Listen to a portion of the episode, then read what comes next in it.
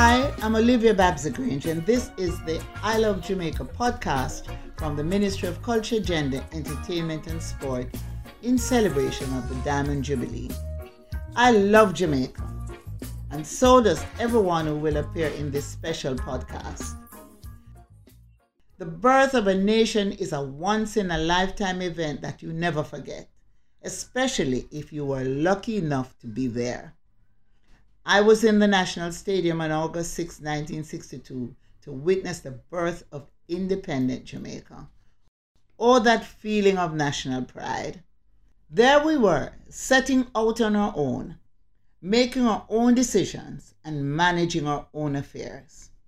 We were filled with hope and also anxiety. As we hear from my sister, Barbara Blake Hannah, who was also there at the birth of our nation.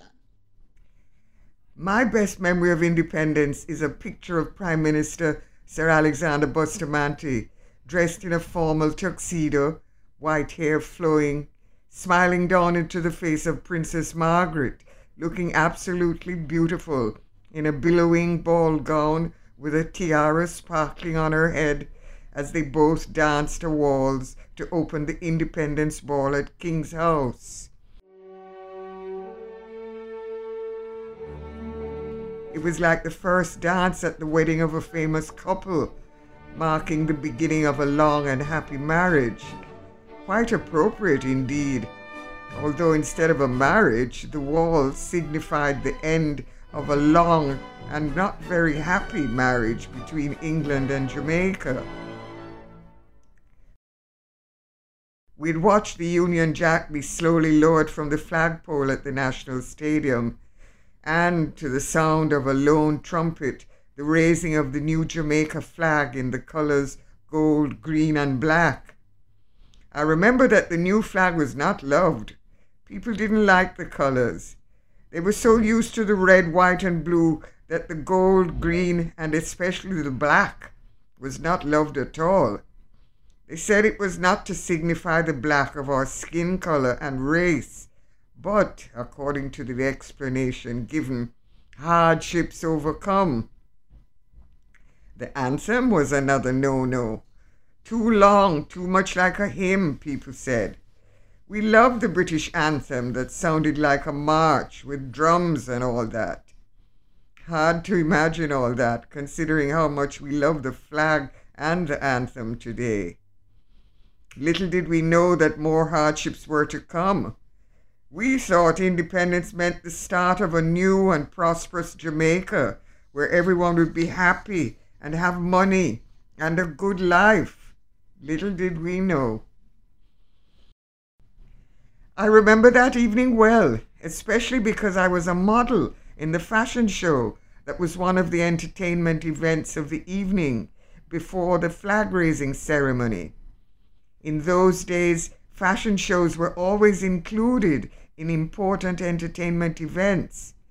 The segment I was in featured lingerie by Sonia Vaz, mother of today's minister Daryl Vaz. Lingerie was an important item of women's wear in those days, and Sonia Vaz made the most beautiful nylon slips, nightgowns, and camisoles decorated with lace and satin flowers that were almost as beautiful as the evening wear in another segment of the show. Lou and Ranny did a comedy skit that had us all roaring with laughter. We all sang along as the military band played Me Linstead Market, and a battalion of soldiers paraded across the field. Sir Kenneth Blackburn, last of the British governors, who had become Governor General on August 6, left the island shortly thereafter. And on December 1st, Jamaica's first native Governor General, Sir Clifford Campbell, took up office. We were not sure how to be comfortable with a black, very black, man in King's House representing our very white Queen. That would take time.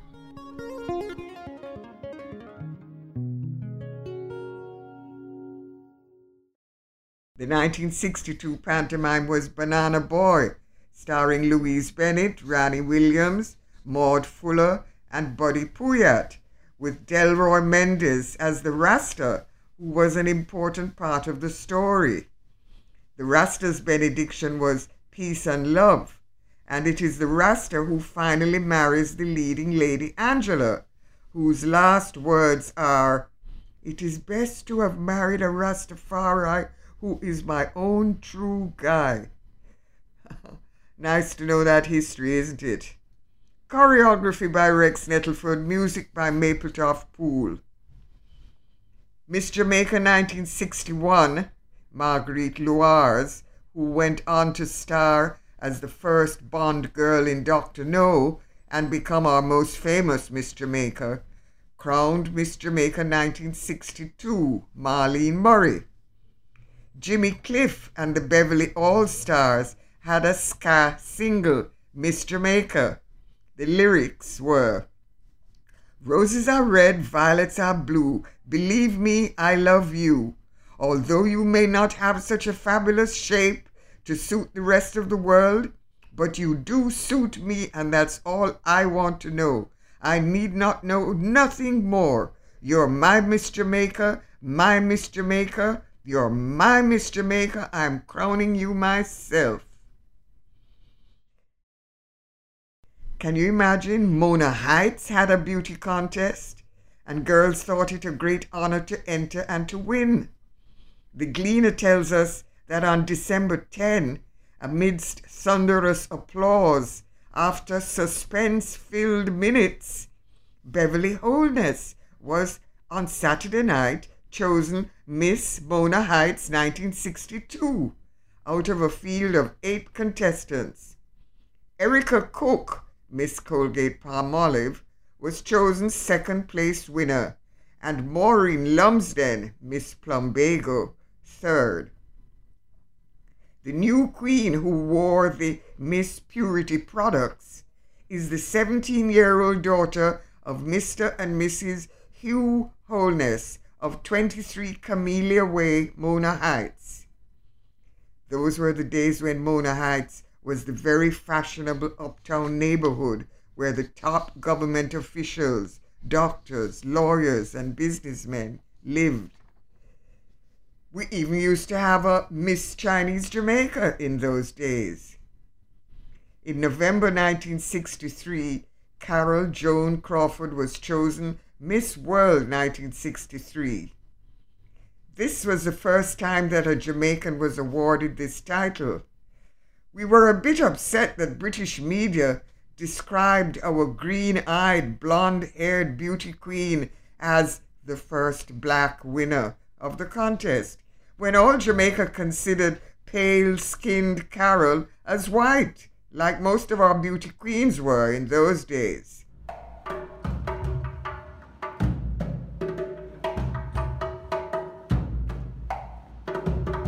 Signs of the times showed change, and on November 10, 1963, Marcus Garvey's body was returned to Jamaica, declared the first national hero, and buried in the Marcus Garvey Memorial in King George VI Memorial Park, now called Heroes Park, in Kingston. From Princess Margaret waltzing with Buster one year later, Marcus Garvey had become the symbol of the new Jamaica. Sixty years later, Garvey still remains our icon of the new Jamaica.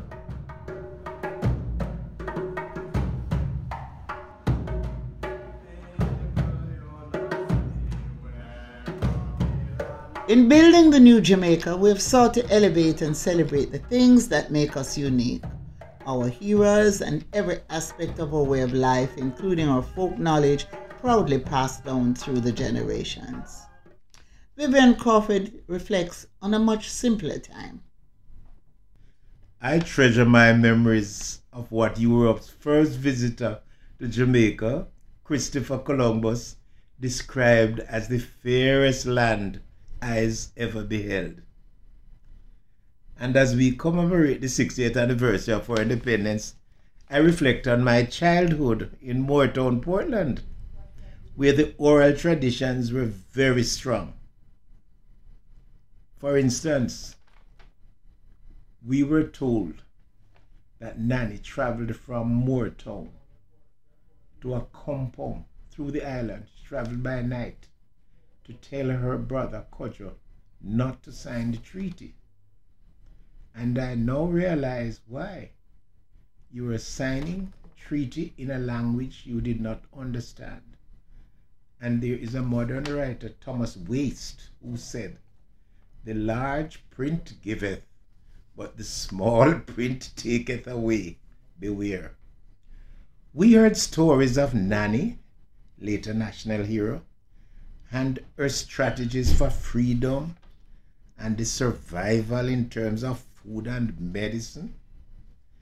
And you know, I am extremely fortunate to have benefited from three solid institutions home, school, and church. I was drilled in values and attitudes, manners being head of the list, greetings to elders like morning cousin Ruth, morning Bar Zeke. Bar means brother. not eating on the road, not using bad words. Breach of such guidelines would be reported to my parents.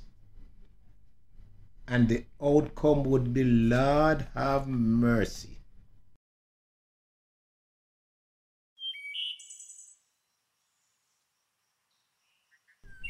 As children, we gathered cacoon for the uninformed.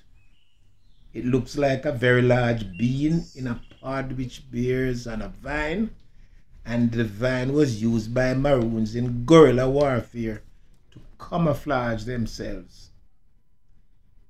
Cacoons were burned to remove the hard shell, then the kernel sliced, boiled, and the cuisine, please, of crayfish or busu, what you call mollusks. Busu is endemic to the rivers of Portland. It's always cooked down, we say. I don't know if you have cook up with coconut juice, coconut milk, and a green scotch bonnet. Served with slightly turned roasted breadfruit.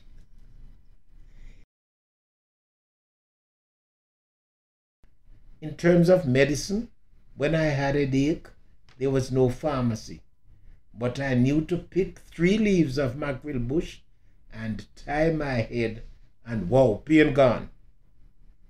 Fruits and ground provisions were in abundance to our belly full.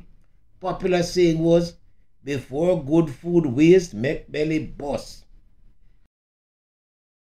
Independence Day had just returned from Jamaica, and Independence Sunday I was the preacher at the Anglican Church John's Hall in the Rio Grande Valley a district which is no more because of the hazards of crossing the Rio Grande.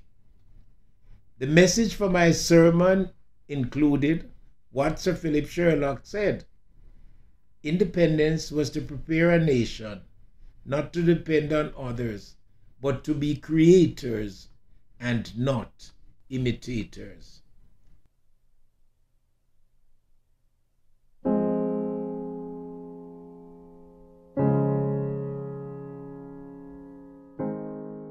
So, as we commemorate the 60th anniversary of our independence, we should be mindful of the expression the past is history, the future is a mystery, but the present is a gift.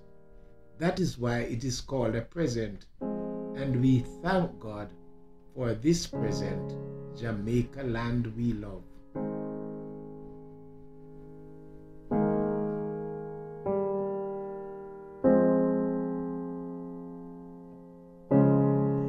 Yes, Jamaica is a gift.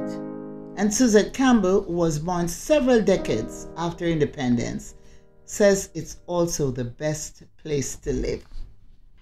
Recently, I saw my 12 year old son watching the hit 1990s cable and wireless commercial dubbed In Touch. I can hear it now.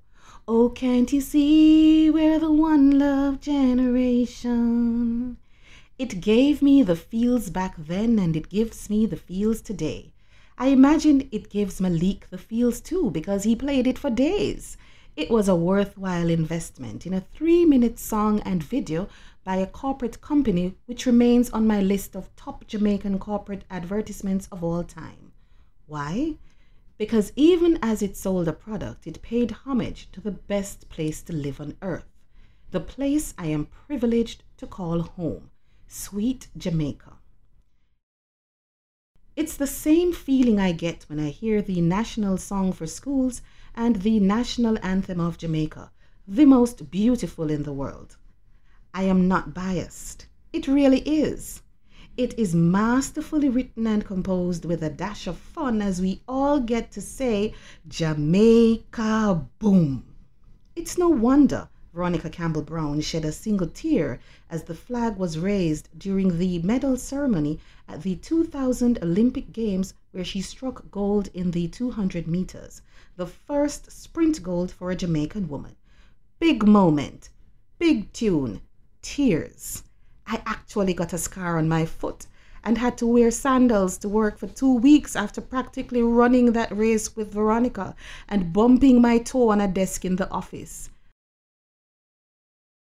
I do not hesitate to stand at the Carib Cinema when it is time for the national anthem to be played. By now, you have guessed, I am a fan of track and field and I love music. What's a girl to do when she is from the country that gave the world its fastest human being in Usain Bolt, and the song of the century, One Love, and album of the century, Exodus, both by Bob Marley? Behind Bolt and Marley are so many other amazing athletes and musicians. A little dot on the map can boast of a clean sweep in the women's 100 meters at the Olympic Games twice. And now we can add the World Championships to the list. If you missed Beijing 2008, Tokyo 2020, and Oregon 2022, head over to YouTube fast. The world often ponders the secret behind the athletic prowess of a small nation, which in no way matches the financial or infrastructural resources that first world athletes are privy to. We often quip that it is in the food. I have not had nicer food anywhere in the world. The Jamaican motto is out of many one people, based on the population's multiracial roots. Perhaps the richest element of Jamaican culture is the food, with its blend of African and Asian influences.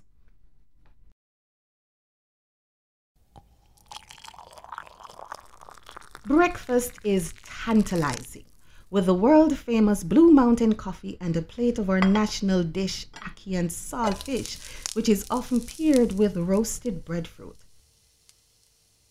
I found the history behind our food to be so fascinating when I researched it. To feed slaves cheaply in the 1700s, the breadfruit was brought from Africa. Today, it is a favorite, roasted, boiled, or fried.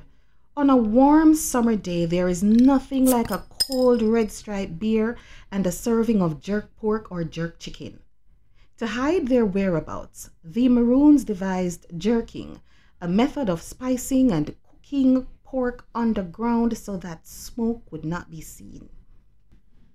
Many of us are skilled enough to replicate these dishes at home, like curried goat, which must be had at any major celebration and nine night. I cook a mean curried goat, if I may say so myself. I could go on for days about the yam from Trelawny, sorrel wine at Christmas, bun and cheese at Easter, rice and peas on Sunday, cornmeal porridge, sweet potato pudding, or fruits like Otaheite apple and vegetables which are standard on our menu. Perhaps the magic is in the food after all. So magical that we don't play about our food. As we would say in Jamaican Creole, we love nyam.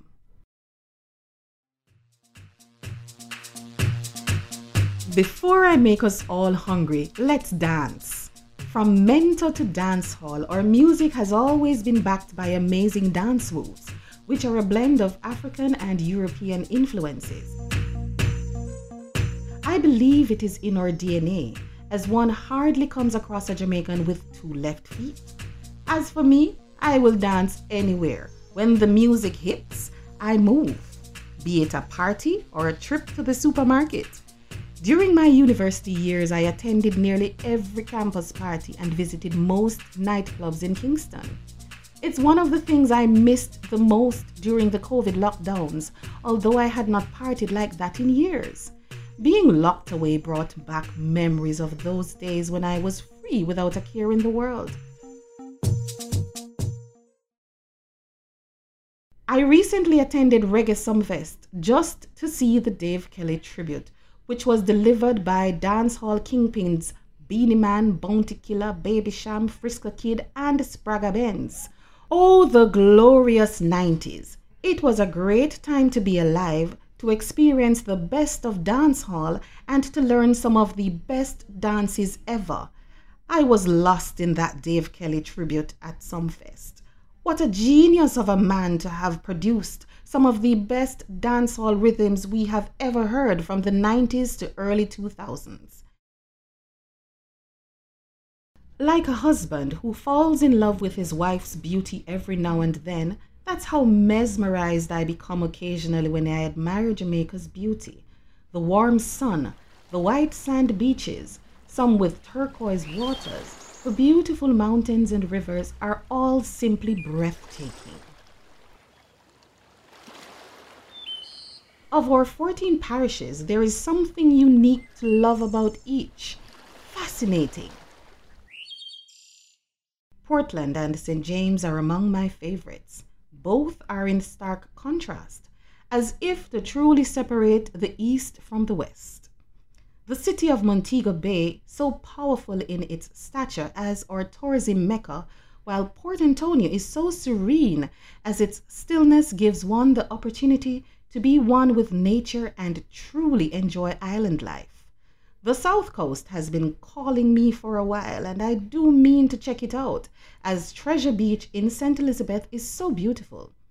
It's a shame that I have never done the Appleton tour, but I will soon with a designated driver. Rum, here I come. It is not broken English. It is Jamaican Creole or Patois, a language in its own right spoken by a unique people with lilting accents. Our language fascinates me, and it is partly what makes our storytelling so unique and hilarious. Big up Miss Lou. What a champion of our language she was, as she made the world embrace it, and a people proud to open their mouths and speak the language they know and love. Everything is funnier in patois. Jamaicans laugh a lot. Some of the most serious situations are swiftly morphed into jokes. Despite our social ills, we are a whole vibe which cannot be replicated. But wait, I recently saw an Irish man on TikTok do just that, and it is hilarious. This is Jamaica's 60th year of independence, and what a summer it will be! I am happy that the World Athletics Championships happened in July, as by the time August 6 comes around, we will have much to celebrate as our athletes made us proud. This Jamaican was standing for the national anthem in her living room every time we struck gold. I will eat till my belly busts, sing every festival song I know, and dance like no one is watching. What a joy to be Jamaican. As Tony Rebel sang, What a nice place to live, sweet jam dung.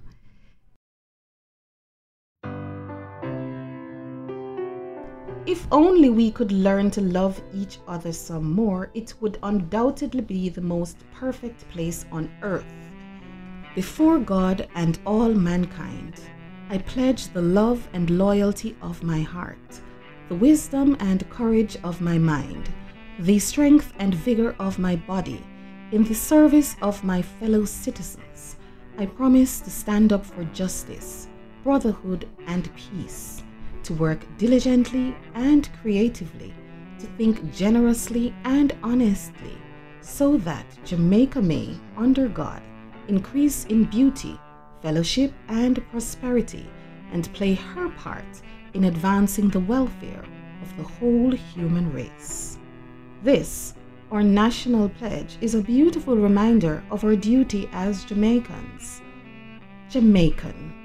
I would not want to be called anything else.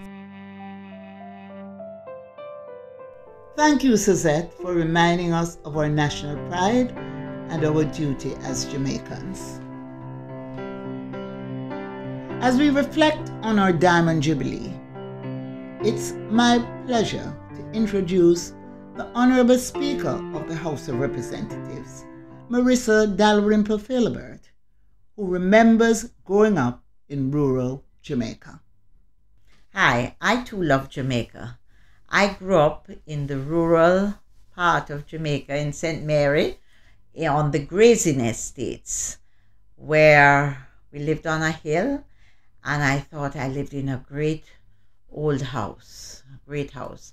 When I grew up and visited the house when we were assisting Minister Dunn with his campaign in the air and I went to visit the house, I realized what a tiny little house that looked so large to us as children.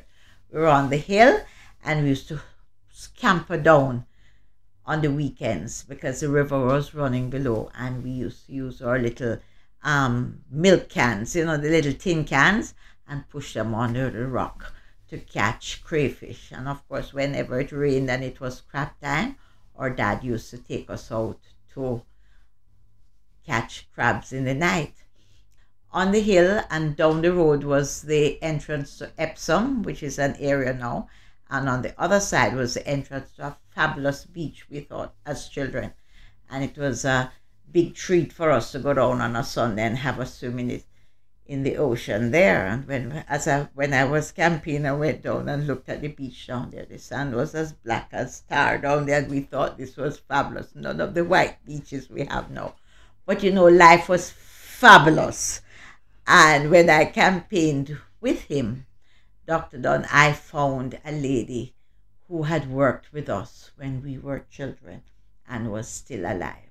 And I'm fortunate now as an adult to be the member of parliament of member of parliament of a rural constituency, and I can tell you that is where you know that we are a great people because those people are strong, they are resilient, they are proud, they are creative, and they turn them handmade fashion, and we produce the greatest from out of very humble beginnings there. So Jamaica is great. My two of my girls live abroad. I love to visit them, but there's no place like home. I'd rather live nowhere else than right here in Jamaica.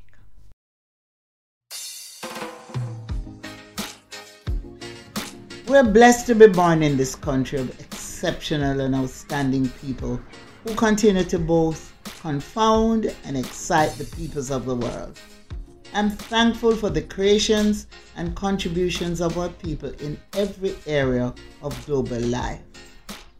After 60 years, our nation has done well. But the journey continues, and we use this Diamond Jubilee to reignite our nation for greatness. I love Jamaica. The I Love Jamaica podcast was presented by the Honorable Olivia Grange, the Minister of Culture, Gender, Entertainment and Sport. It was produced and edited by Oliver Watt. Assistant producers were Connie Aitchison and Cherie Clark. Sound recording was done by Orange Chandon and Andre Grange. The I Love Jamaica podcast is a production of the Ministry of Culture, Gender, Entertainment and Sport and the Jamaica 60s Secretariat, reigniting a nation for greatness.